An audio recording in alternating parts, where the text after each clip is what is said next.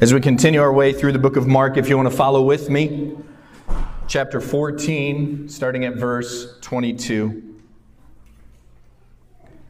And as they were eating, he took bread, and after blessing it, he broke it and gave it to them, and said, Take, this is my body. And he took a cup, and when he had given thanks, he gave it to them, and they all drank of it. And he said to them, This is my blood of the covenant, which is poured out for many.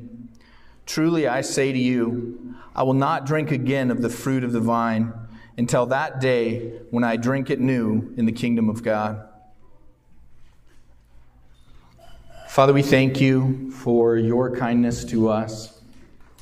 We thank you, Lord, in your care and creation of all things. We thank you, Lord, that all things are in your hand, that you hold all things together through your Son. And thank you that you have given us words and language, uh, that you have recorded and kept your word for us. I pray, Father, as we seek to submit to your word, to hear your word, to depend upon your Spirit and the work of your Son, to be transformed by our mind and in our heart because of your word this morning that you would give grace. You would help us as we are needy, Father. Lord, that you would give my mouth clarity and that you would give our hearts conviction because of the work of your Son. Amen. As we look at the passage before us, it is brief. Uh, it is common to Mark, as all the other Gospels, Mark is the briefest, the most concise. And so, in these few verses, Mark describes Jesus' institution of communion uh, with his disciples. In this larger section that we've looked at in the preparation for the Passover. And as we think about this, I, I want you to consider how needy you are of reminders. I'm often reminded of how needy I am for reminders on Sunday mornings. Uh, Sunday mornings before service, after service, I frequently have people coming up to me and saying, Hey, for children's ministry, we need this, or Hey, can, can we do this this week, or can you uh, purchase this for church, or can we meet together to do this? There are lots of things requested, uh, and thankfully, I keep my personal assistant with me at all times. And uh, she regularly listens to me, though she has trouble understanding my words and sometimes, interestingly, transcribes them. But it's frequent on a Sunday morning that I say, Siri, remind me at 2 o'clock of whatever. Because the many things that are given to me or put in my mind or placed before me, uh, it is hard for me to remember, to keep track. And I assume for all of us, uh, it is the same in life.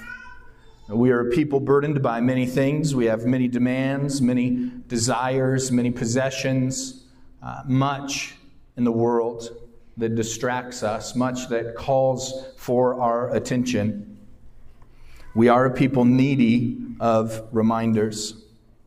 And communion is intended to be that very thing a reminder, a remembrance to us, something that stops us from our daily routine from our regular life and causes us and calls us to reflect on what is more true, more important than just the daily tasks of life.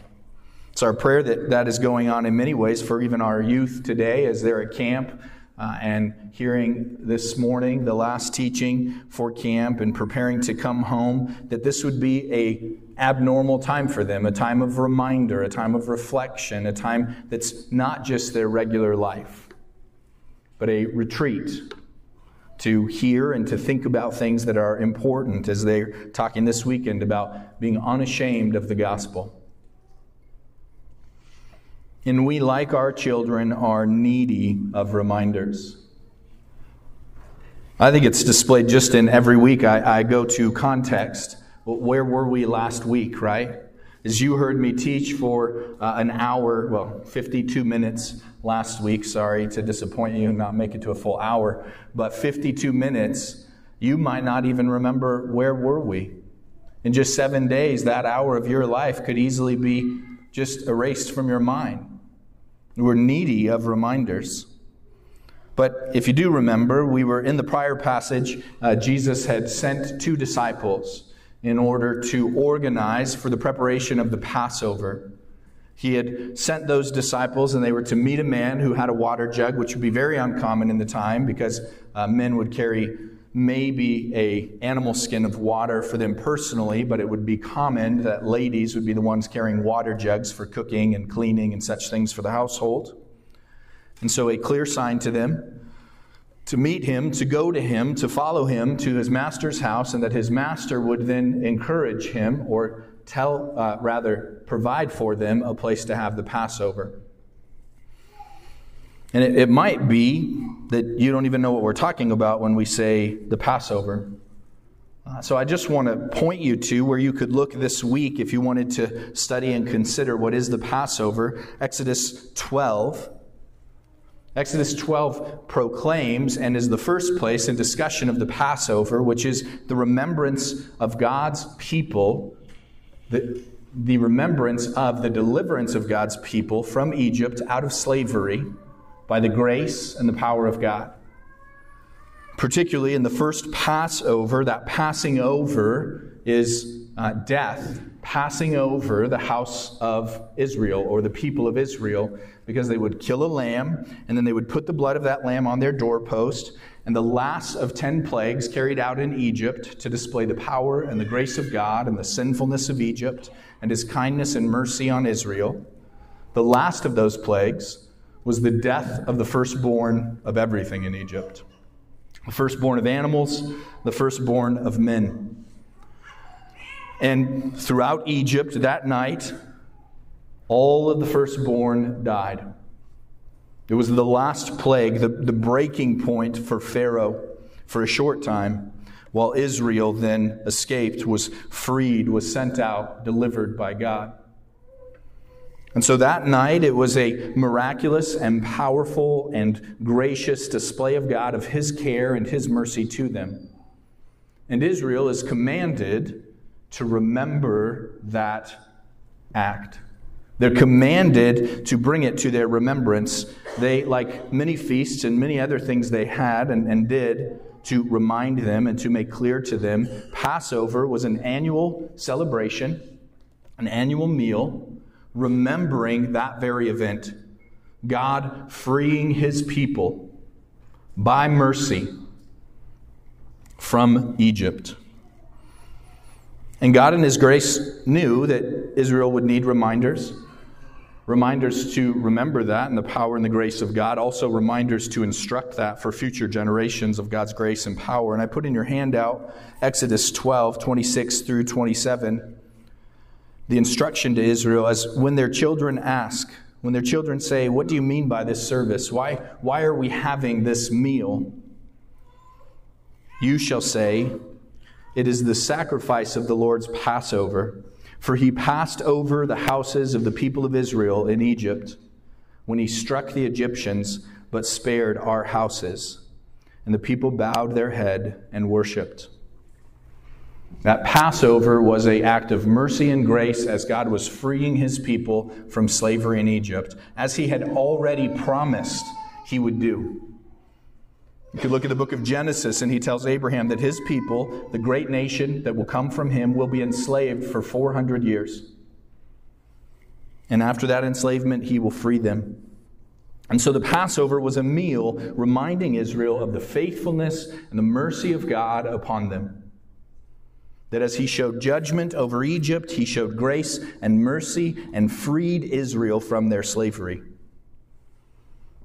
And Jesus chose this meal, this Passover, as the reflection of, as all sacrifice in the Old Testament points to Christ, but the reminder now to institute communion for the church in a much similar way. As the Passover proclaimed their freedom from slavery to Egypt, communion proclaims to us our freedom from our slavery to sin. As the Passover proclaimed him freeing them from their future as slaves in Egypt and the penalty of slavery, the burden of slavery from Egypt, communion proclaims to us our freedom from sin and the penalties of sin and the burdens of sin in judgment. And so Christ instituted at this point another meal that we call communion or the Lord's table, or if you want to be real fancy theologian, the Eucharist.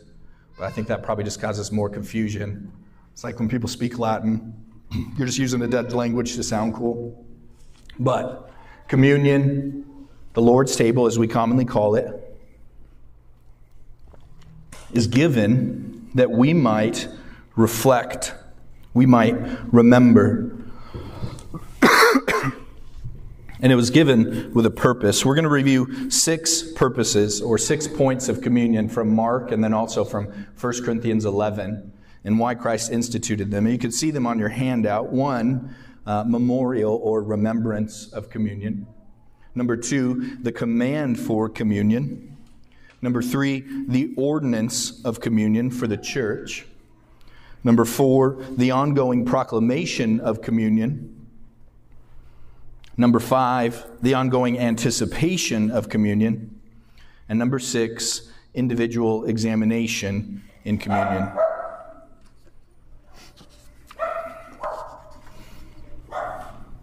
A lot of things have happened to me preaching, but I've never been barked at.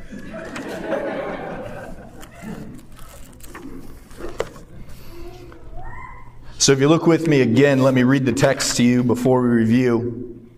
Mark 14, 22 through 25. And as they were eating, he took bread, and after blessing it, broke it, and gave it to them, and said, Take, this is my body. And he took a cup, and when he had given thanks, he gave it to them, and they all drank of it. And he said to them, This is my blood of the covenant, which is poured out for many. Truly I say to you, I will not drink again of the fruit of the vine until that day when I drink it new in the kingdom of God.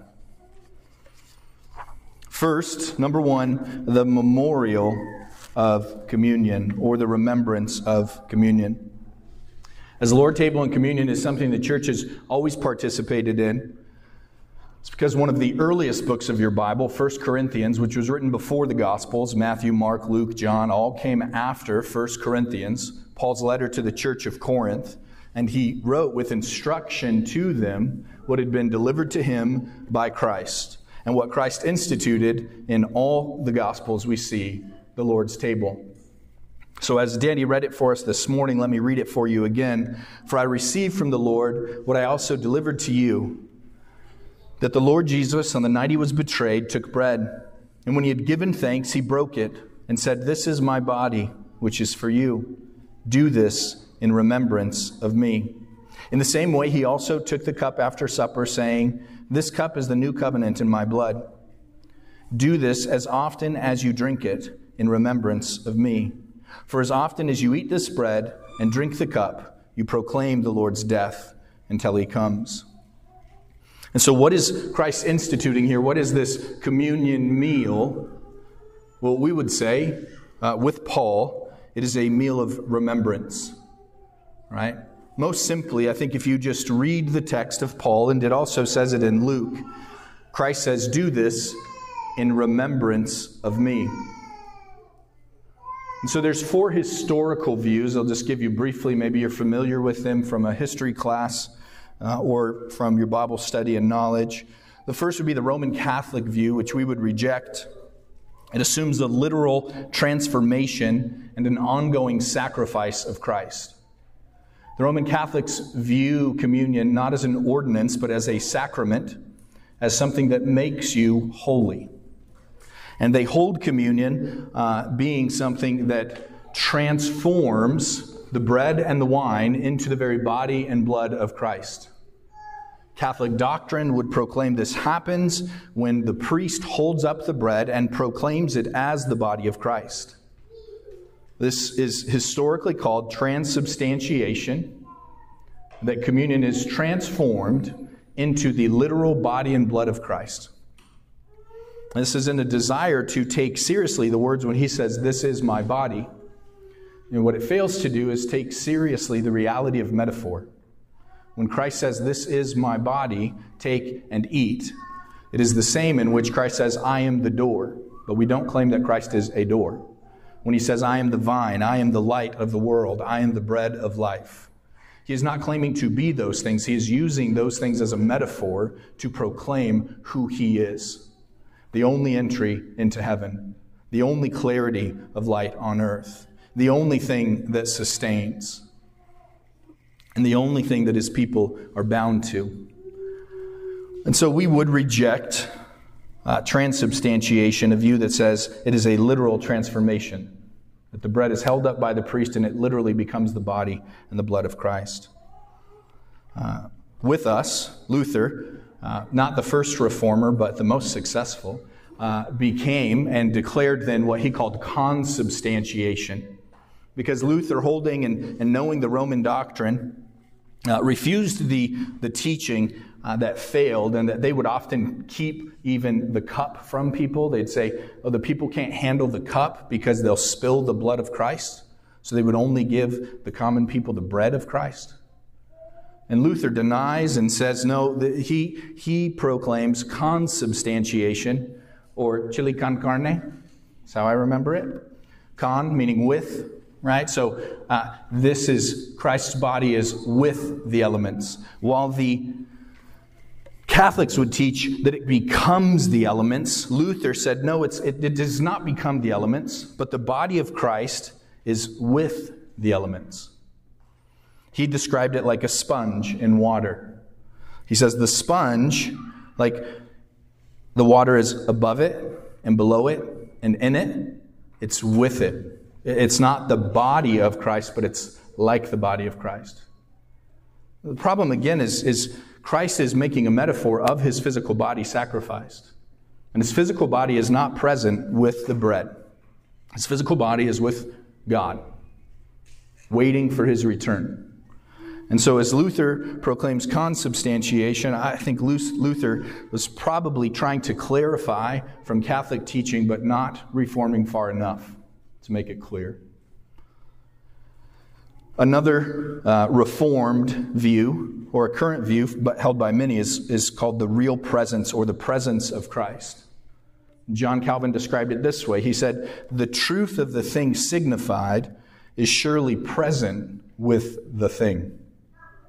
So the truth of Christ's body and blood that is signified by the body or by the cup and the bread is surely present with the body and the blood, or the cup and the bread. Again, I, I think Calvin is, is trying to make a good point and is clear that when we take communion, it matters.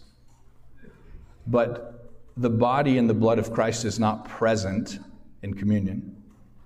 The, the body and the blood of Christ is in his body, in his blood, was poured out. It is a physical reminder uh, we would hold a position known as memorial or remembrance. And that position was promoted historically most by uh, Zwingli.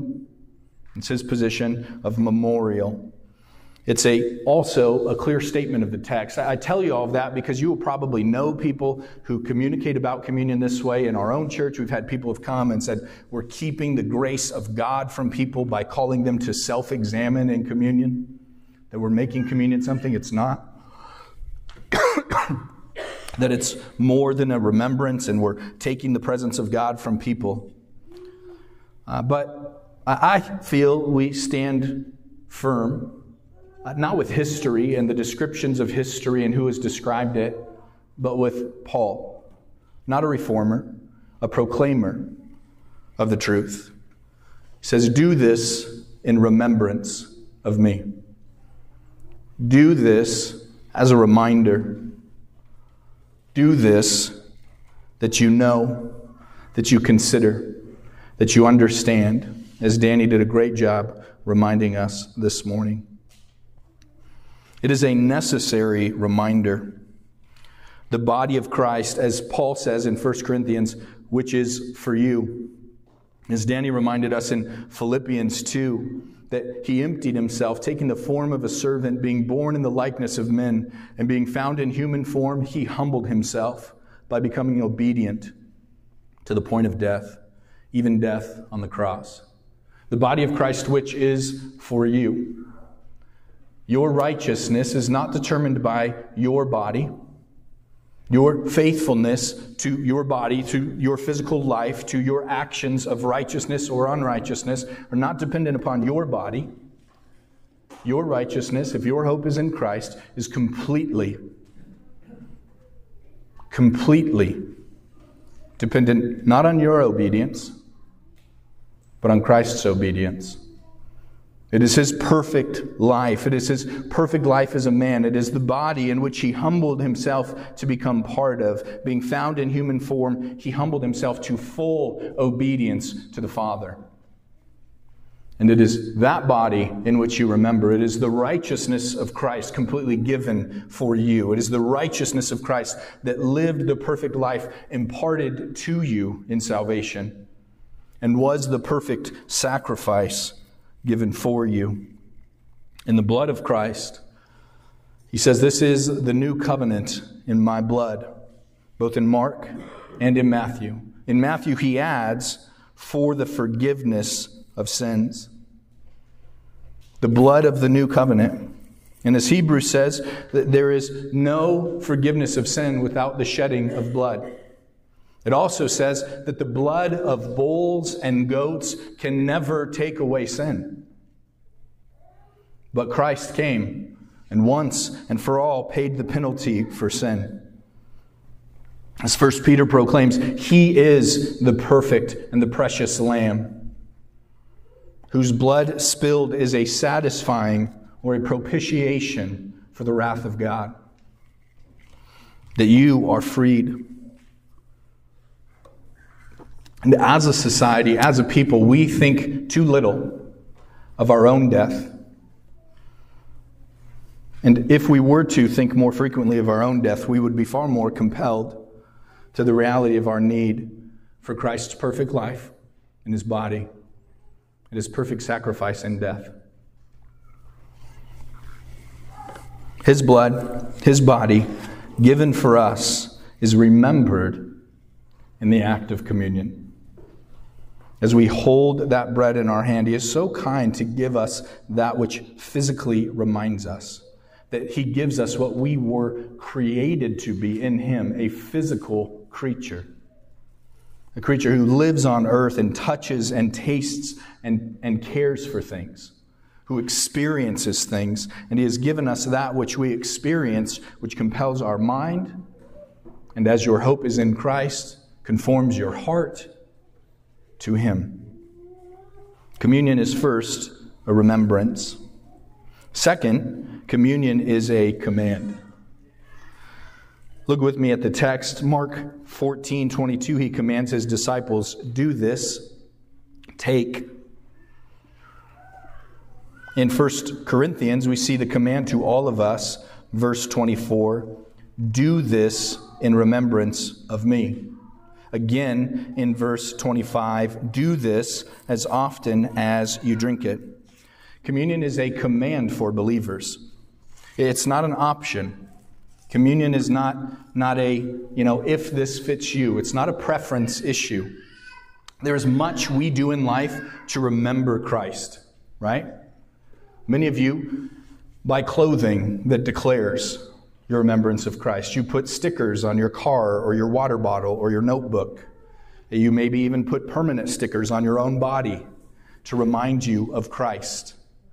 You put verses on your wall. You have habits and actions. You have traditions and you celebrate that these things would be brought to your mind. And, and all of that is fine. You have freedom in Christ to set up your own reminders. What you don't have freedom to do is to ignore the reminder that Christ has commanded. Communion is not optional. It's not a if this helps you to remember, it is a commanded remembrance of Christ for the body. And so it is important that we remember communion is not just that which is given to us, but that which is commanded of us. to do. Number three, it's an ordinance of the church. it is an ordinance of the church. I think this one is significantly important. In Mark, we don't necessarily know this. Uh, he says it quickly and briefly, and he says it to his disciples Take, this is my body, and take, this is my blood of the new covenant. There's no clarity if this is a command or an ordinance. That's probably because, uh, one, remember, Mark is not writing a lot of commands. Mark is writing a gospel narrative. He, his intention and his purpose is to display the truth and reality of Christ. Mark is mentioning, uh, just as Matthew and Luke do, the institution of communion, Paul has already made clear through the book of 1 Corinthians, and already the church is practicing communion. And so Paul's not, or uh, Mark rather, is not giving commands about communion. He is recording what Paul has already declared and commanded through 1 Corinthians, the actual events in which happened. But as you look at 1 Corinthians, we know communion was not just a one time event with Jesus and his disciples, that it is a function and a purpose or an ordinance of the church. And it's significant that you realize it is an ordinance of the church, not just for individual Christians. If you look at the passage, you'll notice that I did something a little uh, funny to you uh, possibly, as you look at 1 Corinthians 11 23 through 32 on your handout. I capitalized the word you multiple times in that passage, the whole word. And I have some study materials that do this. I think it's helpful. What I capitalize that for is to draw your attention to the plural you. In English, we, don't, we, we do actually have plural yous. In California, uh, we frequently use our plural yous, but they're not the same. We say, like, hey, you guys, right? In the South, they say, y'all. It's a plural you. But in formal English, we lack a plural you. And so, as we look at the text, it would be better read if it said, For I received from the Lord what I also delivered to y'all. That the Lord Jesus, on the night he was betrayed, took bread.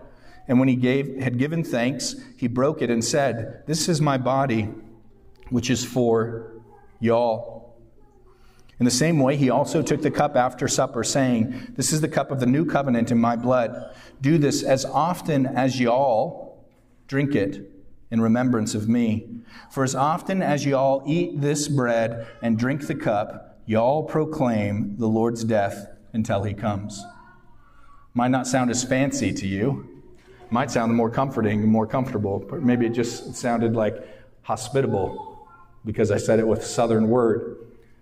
But the reality is, throughout the text, it is a plural you.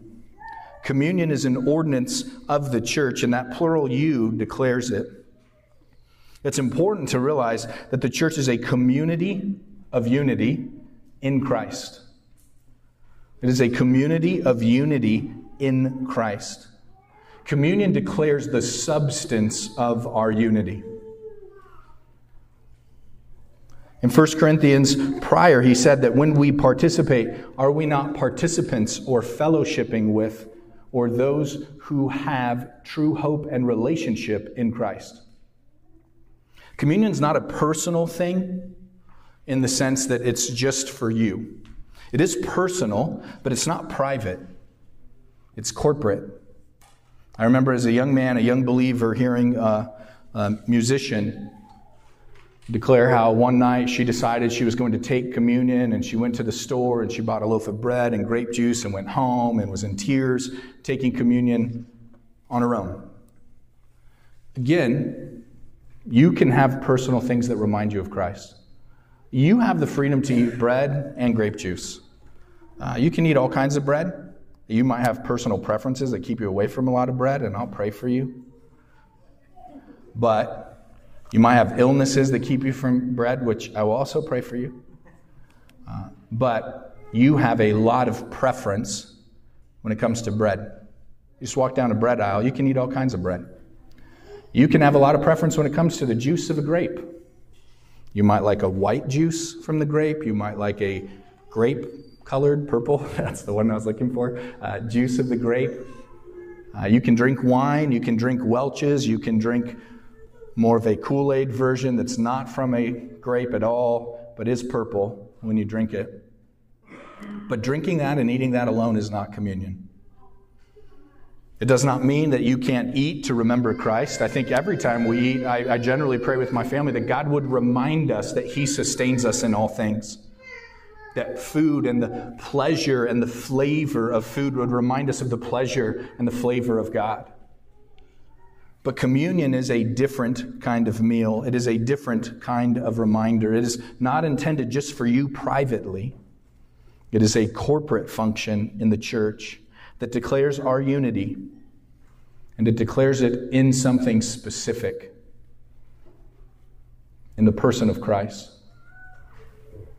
in our mutual salvation in Christ, and that his body was given for y'all, for his people, for his church.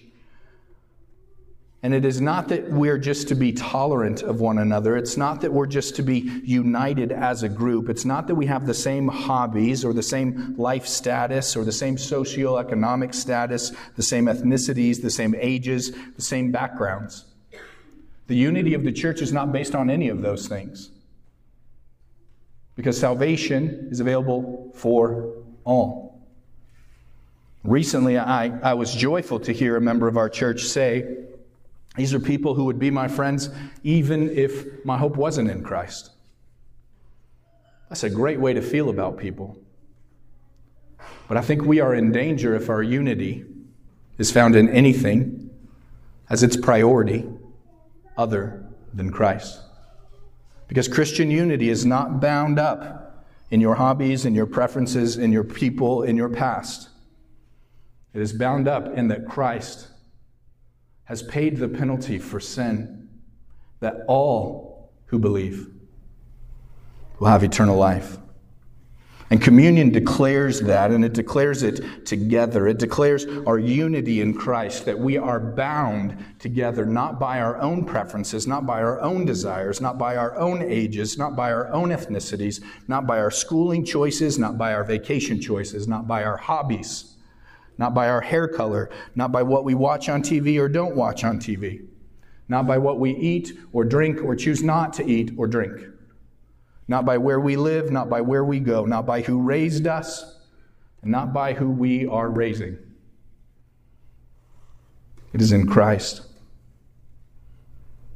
It is that the penalty of sin for his people have been paid. It is necessary that we reflect more on the reality of our deaths. Because in death, you will, if your hope is in Christ now, be found in Christ. And when you are found, you will be found together in Christ. You will rejoice with all his people. A love for God and the work of Christ is manifest through the Spirit by a love for the saints. It is essential that you see the church for what it is Christ's purchased bride. It's not like other communities, it's not a social club.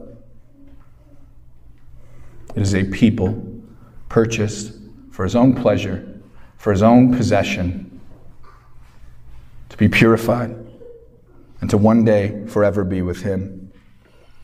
And so, communion though it matters to us personally, and it is personal, it is not private, but it is corporate. Number four, communion is an ongoing proclamation. 1 Corinthians 11 26, if you look with me, declares this. He says, For as often as you all eat this bread and drink the cup, you all proclaim the Lord's death until he comes. Again, we don't reflect enough on the reality of our own deaths, that there will come a time where all men will die and you will be judged. And you will be found judged in Christ or judged by your own deeds and your own works, which all will condemn you outside of Christ. The proclamation of the Lord's death is not morbid, it's not sick, it is what causes us to rejoice And knowing that in his death, sin was paid for once and for all, as is proclaimed in Romans 6 and 1 Peter 3, in Hebrews 9. Hebrews 9, verse 26, he says, For then he would have to had suffer repeatedly since the foundation of the world. If Christ's sacrifice was like the sacrifice of the Old Testament that they just drew to mind, that they just gave a clear conscience, then he would have to be sacrificed again and again and again. But the author of Hebrews says, no, that is not. But as it is, he has appeared once for all at the end of the ages to put away sin by the sacrifice of himself. And just as it is appointed for man to die once, and after that comes judgment, so Christ, having been offered once to bear the sins of many, will appear a second time, not to deal with sin, but to save those who are eagerly waiting for him. That his sacrifice, once and for all, put an end to sin for his people, removed the penalty of sin, removed the power of sin, and then they eagerly await his return because when he returns, he is not coming to deal, Christian, with your sin. He is coming to call you to himself. He is coming to reward you for your faithfulness that was empowered by him. To rejoice.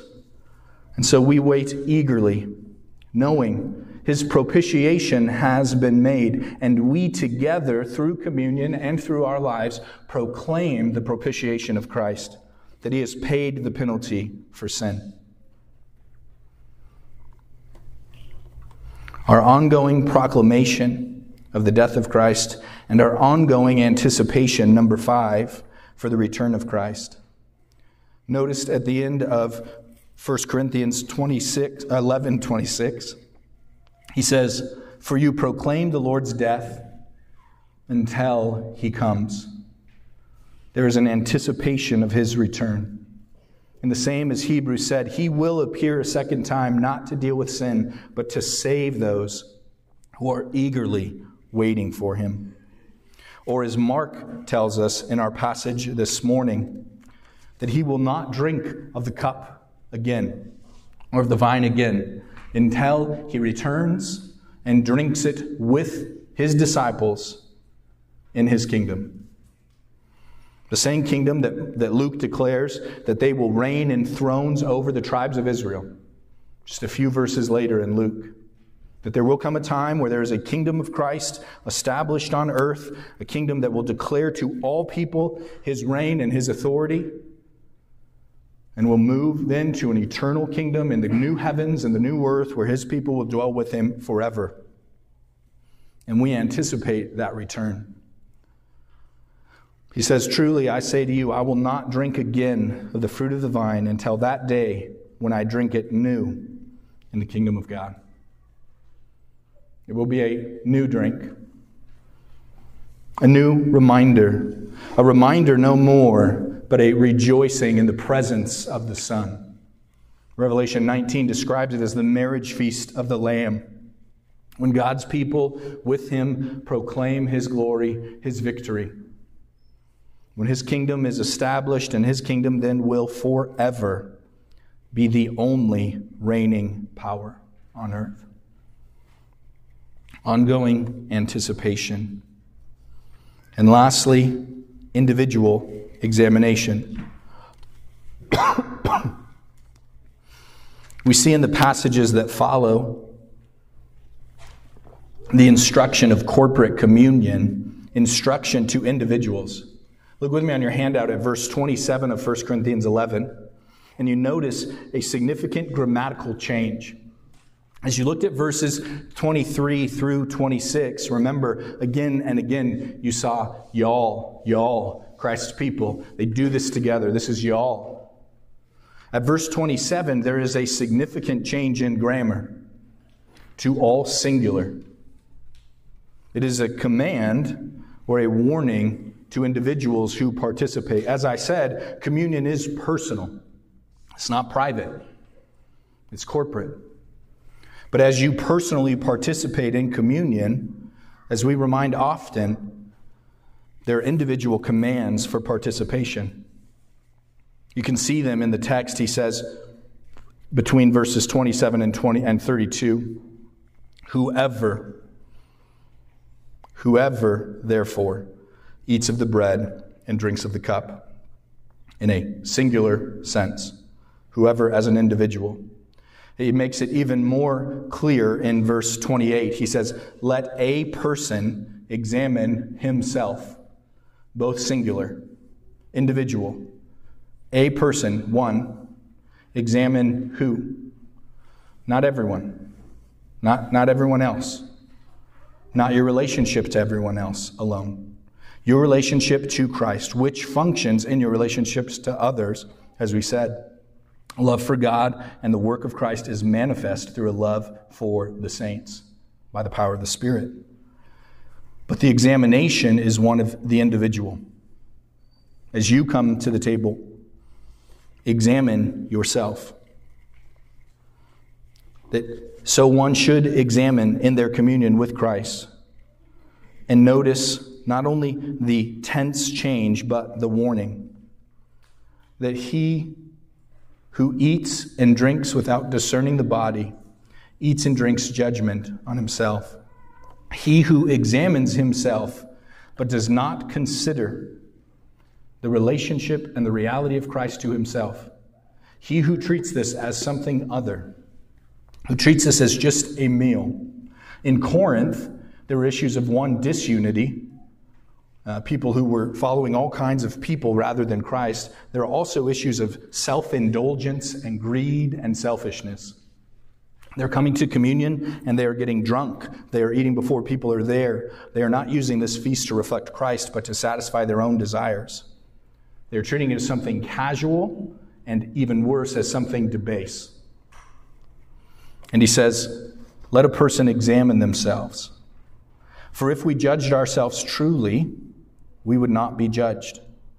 But when we are judged by the Lord, we are disciplined so that we may not be condemned along with the world. It says in verse 31 if we judged ourselves truly, if we considered ourselves under Christ, if we examined ourselves and rightly considered the righteousness of Christ and his body, the sacrifice of Christ and his blood, the new covenant, which has removed the presence, or rather the power and the penalty of sin, and we were awaiting the removal of the presence of sin with Christ, then we would judge ourselves rightly and would not be judged. But what if you're not judging yourself rightly?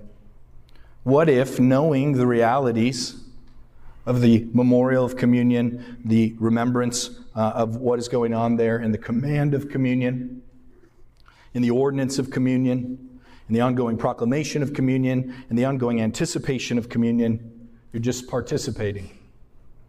Or you're participating uh, in sin. You're participating hiding sin. Or just blatantly living in sin. What do you do? Well, communion then is very much for you. It is very much needed for you to think rightly about your sin. If you turn to the back, I just want to point you two places where Christ commands these very things of us that we would think rightly, that we would remember who we are. 1 Peter 13, 21, and Hebrews 10, 19 through 25. I chose both of these verses because they both speak of the covenant which is purchased by his blood. They both speak of the reality that the blood of Christ, as Matthew says, was given for the forgiveness of sin. 1 Peter 13, 21, in the beginning verses, says that we are to set our hope in the future. Therefore, preparing your minds for action, be sober minded. Set your hope fully on the grace that will be brought to you at the revelation of Jesus Christ. You are to set your hope fully upon what you are anticipating. How do you do so? You prepare your mind for action. Or you, as the New King James says, gird up the loins of your mind. You are prepared for the realities that will face you. And what mindset are you approaching those realities? Verse 14 says, as an obedient child, as one who sees Christ's holiness and seeks to live in the holiness of God. Verse 15 says, Because he who called you is holy, you also are to be holy in all of your conduct. Because it is written, to what does he point the authority? Why are you to be thoughtful and prepare your mind for action in life? Because the Word of God says, You shall be holy as I am holy. And if you call on the Father who judges impartially according to each one's deeds, conduct yourselves with fear throughout the time of your exile. If you live on earth and you call God Father, you know that He is the Father of all. You know that He reigns over all the earth. You know, as it is popular in our time to say we are all God's children, if you know that it's true of God, that we all sit under His creation, it says you then ought to live in fear, reverence, knowing that he judges according to each one's deeds. And praise God that verse 18 exists. Because if you are in Christ, then what do you know? Verse 18 knowing that you were ransomed from the futile ways inherited from your forefathers, not with perishable things such as silver or gold, but with the precious blood of Christ, like that of a lamb without blemish or spot. He was foreknown before the foundation of the world, but was manifest in these last times for the sake of you, who through him are believers in God, who raised him from the dead and gave him glory, so that your faith and hope are in God. You are to set your mind on the future, the reality of Christ's return, to set your mind fully on that hope, so that in the present time you live as an obedient child, one who sees that God is holy and he has called those who are his to be holy as he is holy. You know that he is a faithful judge. And you know, verse 18, that if you are in Christ, you've been judged in Christ. You are no longer enslaved to your past sin. You are no longer enslaved to that which your family lived in. You are no longer enslaved to the sin of earth. You no longer have to live as one who is defined by your ethnicity or your race or your family history or your previous sin. Because you know that the precious blood of Christ, as of a lamb without blemish or spot, has paid for your sin. So you are free to live before God judged rightly, confessing your sin, completely free before Him because your sin has been paid for. And just in case you were prone to think, yeah, but now I still live in all kinds of sin. Yeah, but what about the weight and reality of my sin? What about my continual returning to my sin? What about me now? Because sure, Christ paid the penalty of my sin, and, and I rejoice when he did that. But now I see, and I look back in life and see sins that I previously committed that were so horrible, I didn't see them as that. And I see now in my future, I still continue to live in the residuals of sin. Verse 20 For he was foreknown before the foundation of the world. We're not talking about before your birth. We're talking about before creation. He was foreknown. He was known intimately by the Father, the second person of the Trinity. And he was foreknown before the foundation and was manifest in this last time for the sake of you, who through him are believers in God, who raised him from the dead and gave him glory. In one, his plan and purpose to save you was before you were even born. Two, his manifesting and coming did what he promised. He paid the penalty for his uh, for our sin. And because of him, then your hope is in God. And because he was raised from the dead, the defeat of sin is declared. And then you now have faith and hope in God. I doubt that we can draw to our mind all that we should, all that we know, all that is true. When we take a simple piece of bread and a simple cup to be reminded of something that is not simple, something that is far more than simple. Simple to be remembered, simple to be reminded but significantly overwhelming. A purchase and a penalty that we cannot describe. As a, as a modern song says, that we will never know how much it cost to see our sin upon the cross. We will not be aware. We cannot fathom nor calculate the cost in which he paid for the sin of the saints. How much more so, then, do we need regular reminders of that? By the grace of his word, by the encouragement of one another that were I to have more time, I would encourage you with in Hebrews 10. But I trust that you too have the Spirit of God and you can read Hebrews 10 and apply it to the reality of how you move forward today. Communion is a sweet kindness of God to us.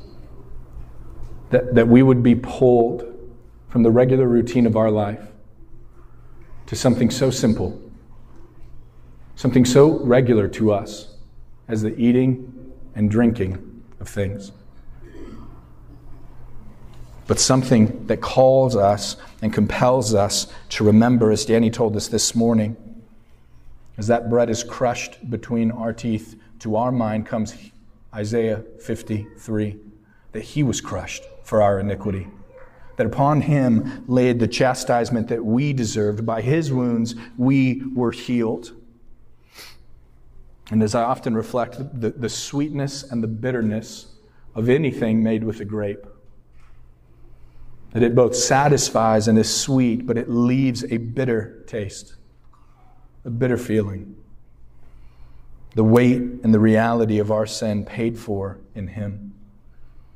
A reminder that that is taken not just in our hands, not just with our eyes, but consumed into our bodies sustaining us, keeping us, satisfying us, giving us energy to go on as food and drink do, knowing that all of that is merely reminder, merely perishing, because our hope is one day we will have the joy of food, the joy of drink, not in a reminder that He sustains us, but in the presence of Him who sustains us forever.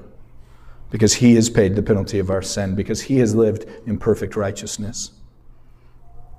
Christ is so good to remind us through word and through fellowship and by command through the regular participation of communion. Let's pray this morning as we have done all of those things that we would, as Peter commanded, prepare our mind for action be sober minded. Set our hope fully on the grace that will be brought to us at the revelation of Christ. Live as those who long to be holy because we know that He is holy. And knowing that we were ransomed, that when sin compels us, it says, This is who you are, and this is what you do, and this is where you're from. We know, no, we have been ransomed from the futile ways inherited from our forefathers. Not with perishable things, not with food and drink, not with silver and gold, not with those things which we count precious, with the precious blood of Christ, the blood of the new covenant, the blood that calls and saves and sanctifies and causes us to wait until he returns and we are glorified. Let's pray this morning that as he has been kind, we would remember these truths.